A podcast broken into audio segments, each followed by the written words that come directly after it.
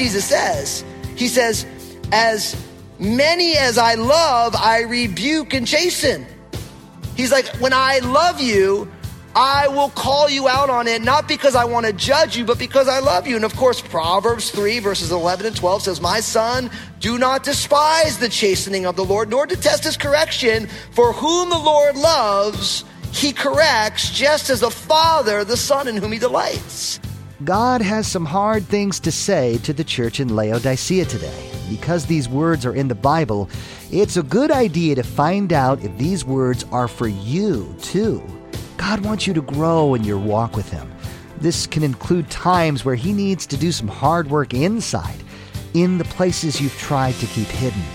Pastor Daniel shares that he's not doing this out of spite, not at all. It's because he loves you more than you can fathom.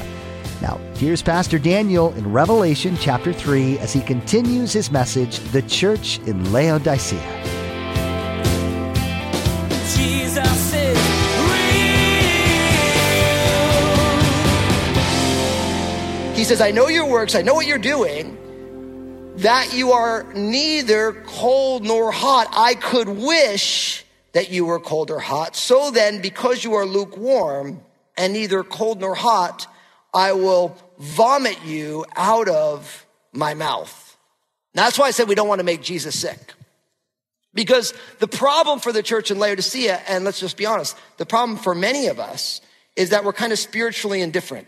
We're lukewarm. Now you think about this idea of Jesus vomiting this water out of his mouth. Now, for the church in Laodicea, this would mean some really important things because the city of Hierapolis, which was seven miles north of Laodicea, was known for its famous hot springs. Right? And what's interesting is Colossae, if you read extra biblical literature, they had really great pure cold water. Kind of being in between the two, the Laodiceans were used to having kind of lukewarm water.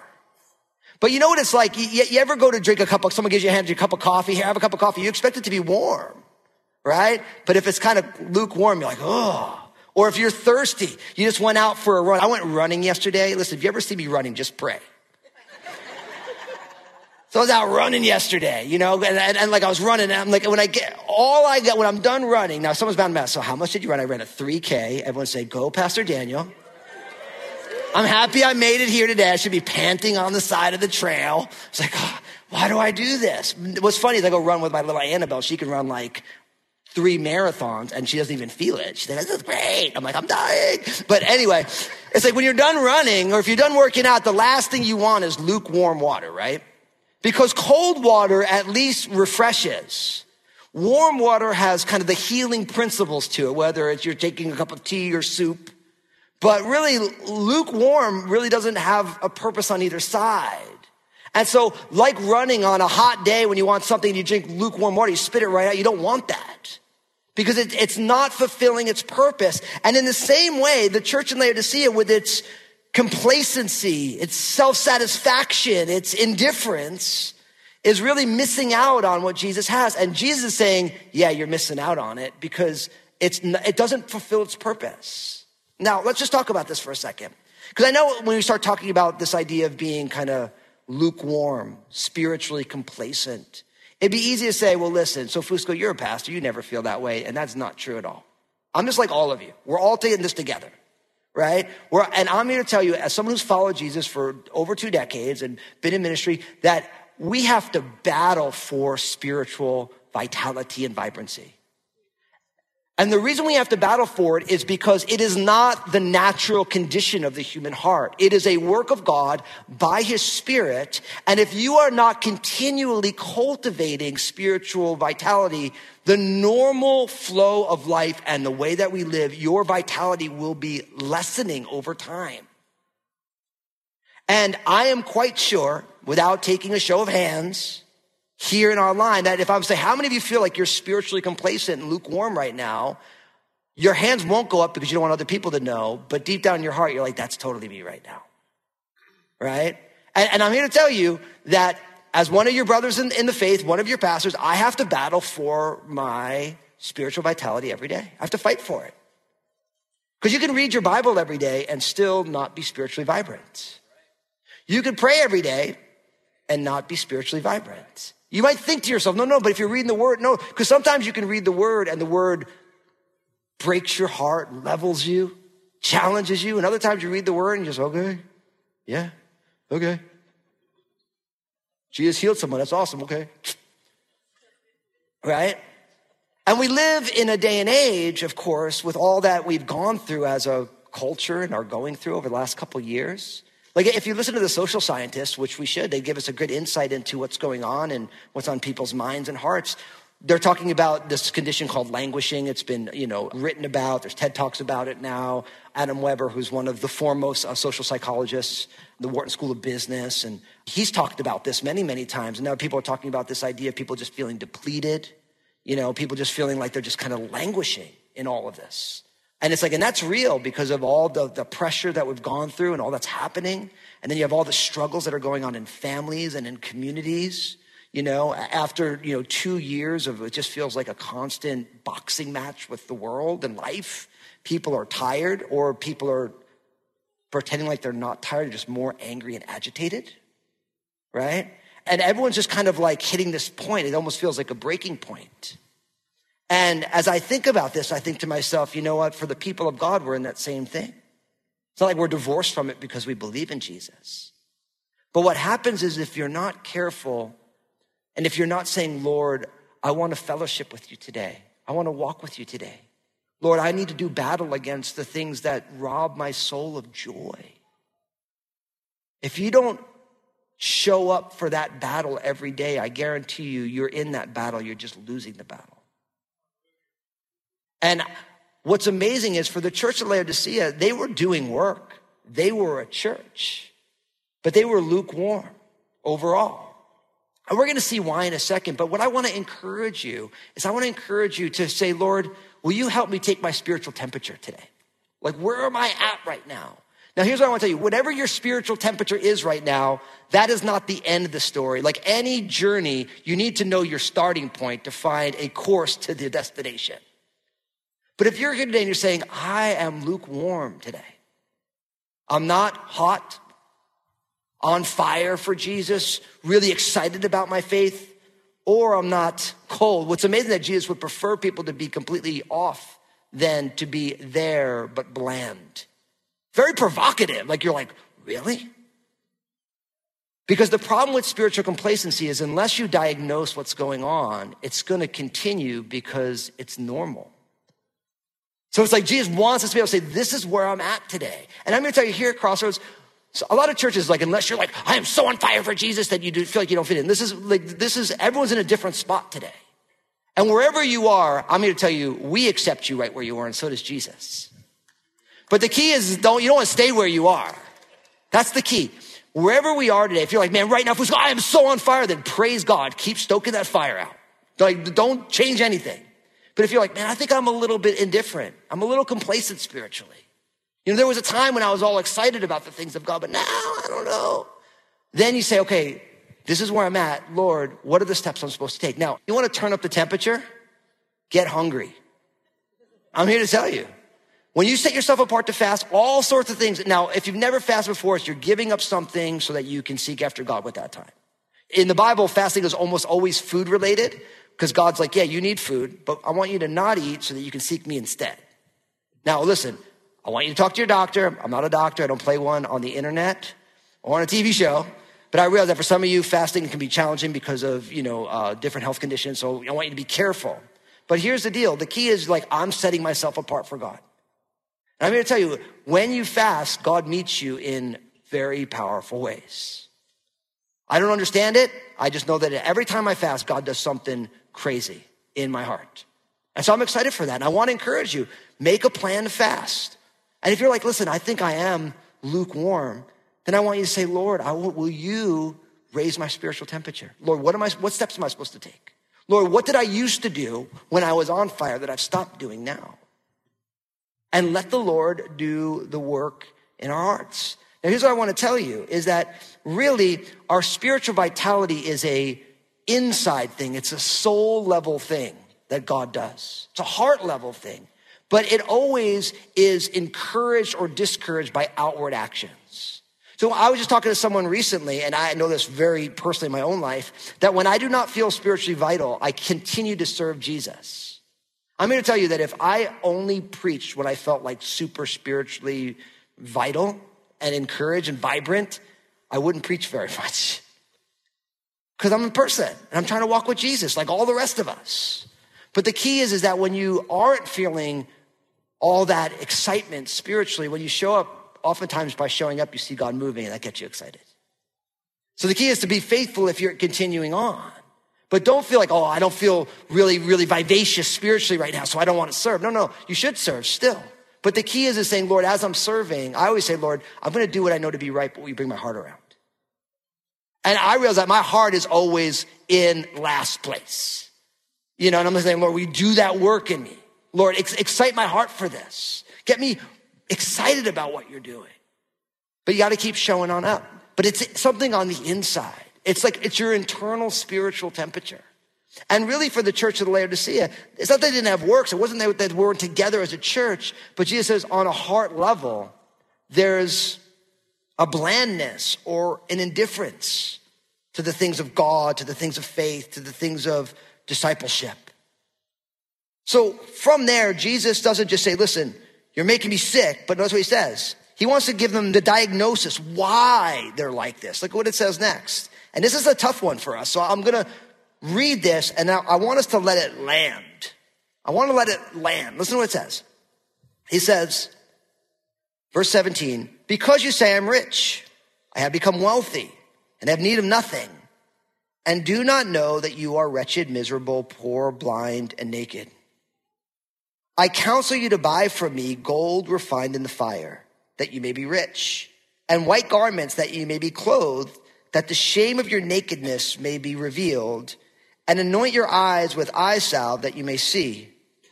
As many as I love, I rebuke and chasten.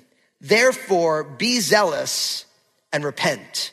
Now, to put this in context, I would say simply the principle we learn here is that you need to receive the rebuke. Jesus is calling out why the church of the Laodiceans is lukewarm. And it's simply because they suffered from a spiritual blindness and they were kind of ignorant of their position.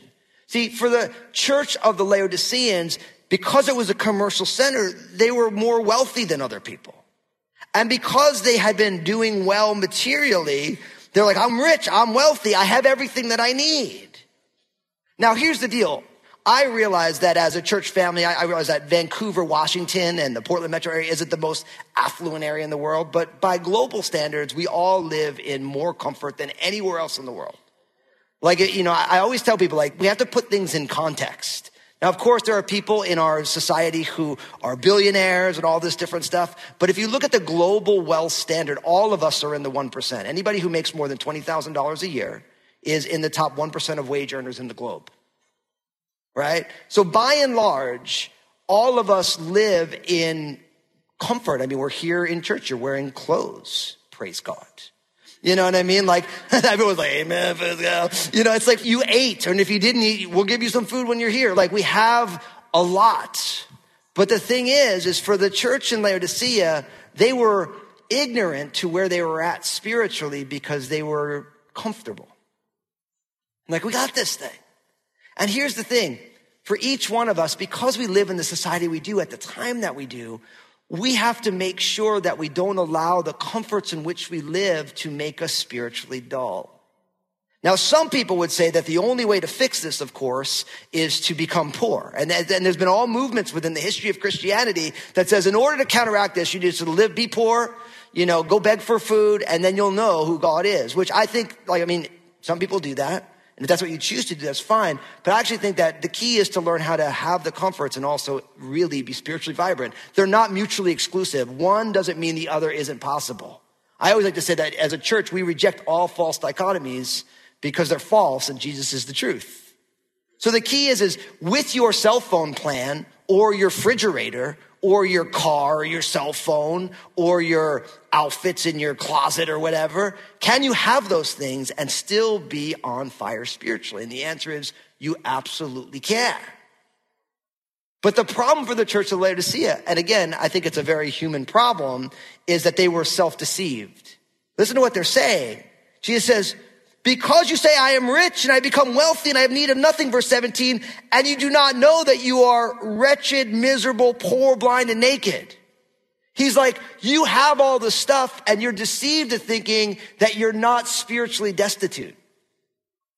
And the key for all of us is to be able to say, Lord, I don't want to be self deceived. See, I, I always like to talk about the blind spot, right? I talk about it here all the time because one of the things that I know is that none of us realize what's in our blind spot because it's a blind spot, right? And everyone's good at showing you what's in your blind spot because they can see your blind spot. But what's funny is they can't see what's in their own blind spot, right? And, and so that's why it becomes challenging because nobody really likes to admit this is my blind spot, but we all have them. Now, in your families and in your small groups, when you're in deep relationships with people, the best of biblical community are people, it's a place of grace where we help each other navigate what's in our blind spots. But oftentimes, if we're good at identifying other people's blind spots and we're not good at letting people help us with our blind spots, or we're too proud to say we have blind spots, then we become those kind of proud, haughty people that nobody wants to talk to. So it ends up being, it's got to be a two way street where it's like you want to be in relationships with people where they can say, hey, listen, I think this might be one of your blind spots. And your first thing should be like, no, it's not. Who are you? Don't you know what's in your blind spot? That's how you know it's a blind spot. When you're just like, it's not there. It, no, everyone's got them.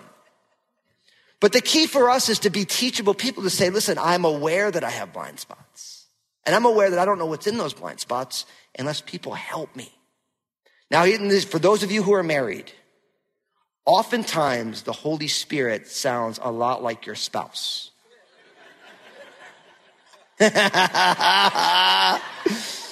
Hallelujah. But oftentimes, because you're married, it's the hardest to receive that information from your spouse, isn't it? Because they've seen all of it. They have their own things, you have your own things. But the key is, is to, if you're willing to not do what the Laodiceans have done, if we are willing to say, I realize that I am in process, God is not finished with me yet. I realize that no, even if I've been walking with Jesus for 50 years, I got all sorts of blind spots, things that I don't realize, things that aren't together yet, right? And I'm going to be willing to let people speak into my life. Then you don't end up with this ignorance that is leading to a complacency that is making Jesus sick. So it comes down to, are we willing to receive the rebuke? Because this is what Jesus says. He says, as many as I love, I rebuke and chasten. He's like, when I love you, I will call you out on it, not because I want to judge you, but because I love you. And of course, Proverbs 3 verses 11 and 12 says, my son, do not despise the chastening of the Lord, nor detest his correction, for whom the Lord loves, he corrects just as a father, the son in whom he delights. See, the father loves you enough to want to be able to help you understand where you're falling short. Listen to the writer of Hebrews, Hebrews chapter 12, verse 11 says, now no chastening seems to be joyful in the present, but painful. I love how real the Bible is. It's like the chastening is never fun when it's happening. It's painful. Nevertheless, afterward, it yields the peaceable fruit of righteousness to those who have been trained by it. Now, I love that. So when someone's coming and saying, listen, I think this is, you, know, you gotta look at this, you know? When it happens, it's not fun. It's painful, but it's fruitful. And the key is in the moment when our pride gets up and like, oh, who do you think you are to talk to me that way? You know, all the thing that we do.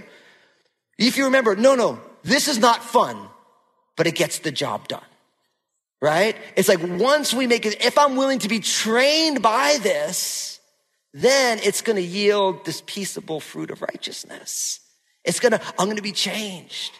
And in a lot of ways, Jesus is saying to all of us, will you let me be your Lord? And will you let me help you see where you are? And will you trust that I will bear fruit in your life by my spirit if you do not reject what I want to do in you or what I want to share with you, but you allow me and trust me because I want to make your life fruitful. And he's saying the same thing to the church in Laodicea. And he's saying the same thing to me and you every single day. Every day of our lives, my friends, is an invitation from Jesus to come to him to be changed. To come to him and grow. To come to him when he says, listen, where you are is where you are, but I'm not done working on you yet. So will you trust me? And for the church in Laodicea, they were deceived. They were ignorant of their condition and it created a lukewarmness. But Jesus doesn't just say, listen, you guys are jacked up. You're ignorant. You're all messed up. But look what he says in the middle here. Cause in verse 18, he's like, listen what I want you to do. I count you to buy from me gold refined in the fire that you may be rich. Now, what's amazing is, is for the church of Laodicea, they had a bunch of gold. Right? That, that was the, that was the coinage of the day. So, so it was a wealthy place. But he's like, listen, I want you, I want to give you the pure gold those heavenly riches, right? So that you can really, truly be rich. He's like, and white garments that you may be clothed, that the shame of your nakedness might be revealed. Now, what's interesting is in the land of the Laodiceans, they were well known for their black garments. They would get this wool, they would dye it black. It was like, it was like a sign of like their community, right? And he's like, no, no, I want to make you white as snow. So he's saying, what you have, there's a nakedness that only I can cover. And of course, that's a great reference to, of course, the Garden of Eden. Remember with Adam and Eve and they tried to make their fig leaves? First religion right there. They felt naked. They felt shame. Ooh, I'm going to get myself some fig leaf boxers. You know? That's what religion is. It's humans' attempt to cover up their shame and nakedness. All religion is that, right? So he's saying, and God's like, no, no, no, listen, the fig leaves ain't gonna work for multiple reasons. You know, so God made the, you know, kill that lamb, clothe them. And in a lot of ways, Jesus is saying, look, there's a nakedness that you have that your clothes can't cover. Only I can give you those garments of forgiveness. And he says, and then come to me again in the middle of verse 18 where it says, and anoint your eyes with eye salve that you may see. Because remember, they were blind. Now, what's interesting is there was something that was well known in that day called the Phrygian powder, which was this eye ointment that helped people. It's from, right from that region. So it had been very common for the Laodiceans that Jesus, like, actually, I have something else for your eyes. So he took things that they knew gold, fashion, medicine. He's like, but I count you come to me and let me give it to you. Let me be the great physician who can open your eyes. Let me be the one who can take your sins and make it white as snow. Let me be the one to give you true riches. And that is always the invitation of Jesus. It's always, will you come to me and let me do what only I can do? And he, that's he's inviting each one of us. For many of us, we've said yes to Jesus, right? For many of us, we said, Jesus, I am coming to you and I'm saying, Lord, do for me what I can't do for myself. I tried other things, it didn't work. Jesus is real. Pastor Daniel shared a powerful truth today. Every single day is a new opportunity for you to come to Jesus and be changed. So, have you taken that opportunity today? Maybe Jesus wants to encourage you in the face of a trial. Maybe he wants to warn you about an area of sin that you've let into your heart. Maybe, like the church of Laodicea, you've grown lukewarm in your service of him. Whatever it is that God wants to do in you, let him do it today, right now. Pastor Daniel's message today is just one of many he shared from a variety of books in the Bible. Would you like to explore more? Just visit JesusIsRealRadio.com to access our library of audio. You can also connect with Pastor Daniel on Twitter, Facebook, and Instagram through the links you'll find at the bottom of the page, JesusIsRealRadio.com. Hey, this is Josh, and I wanted to personally thank you for listening today to Jesus is Real Radio.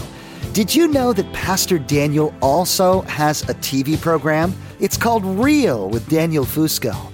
I want to encourage you to go to JesusIsRealRadio.com, click on the stations option in the main menu, and find out if Real with Daniel Fusco airs on a TV station in your area. Today's edition of Jesus is Real Radio wrapped up Pastor Daniel's examinations of the letters to the seven churches, as well as the first three chapters of Revelation. Now, you get to join him as he embarks on the rest of this book about what the Lord has planned for this world. As you study, remember what Pastor Daniel has said about the point of the book of Revelation. It's all about Jesus. Well, that's all the time we have for today. On behalf of Pastor Daniel and the entire production team, we invite you to join us again for the next edition of Jesus is Real Radio.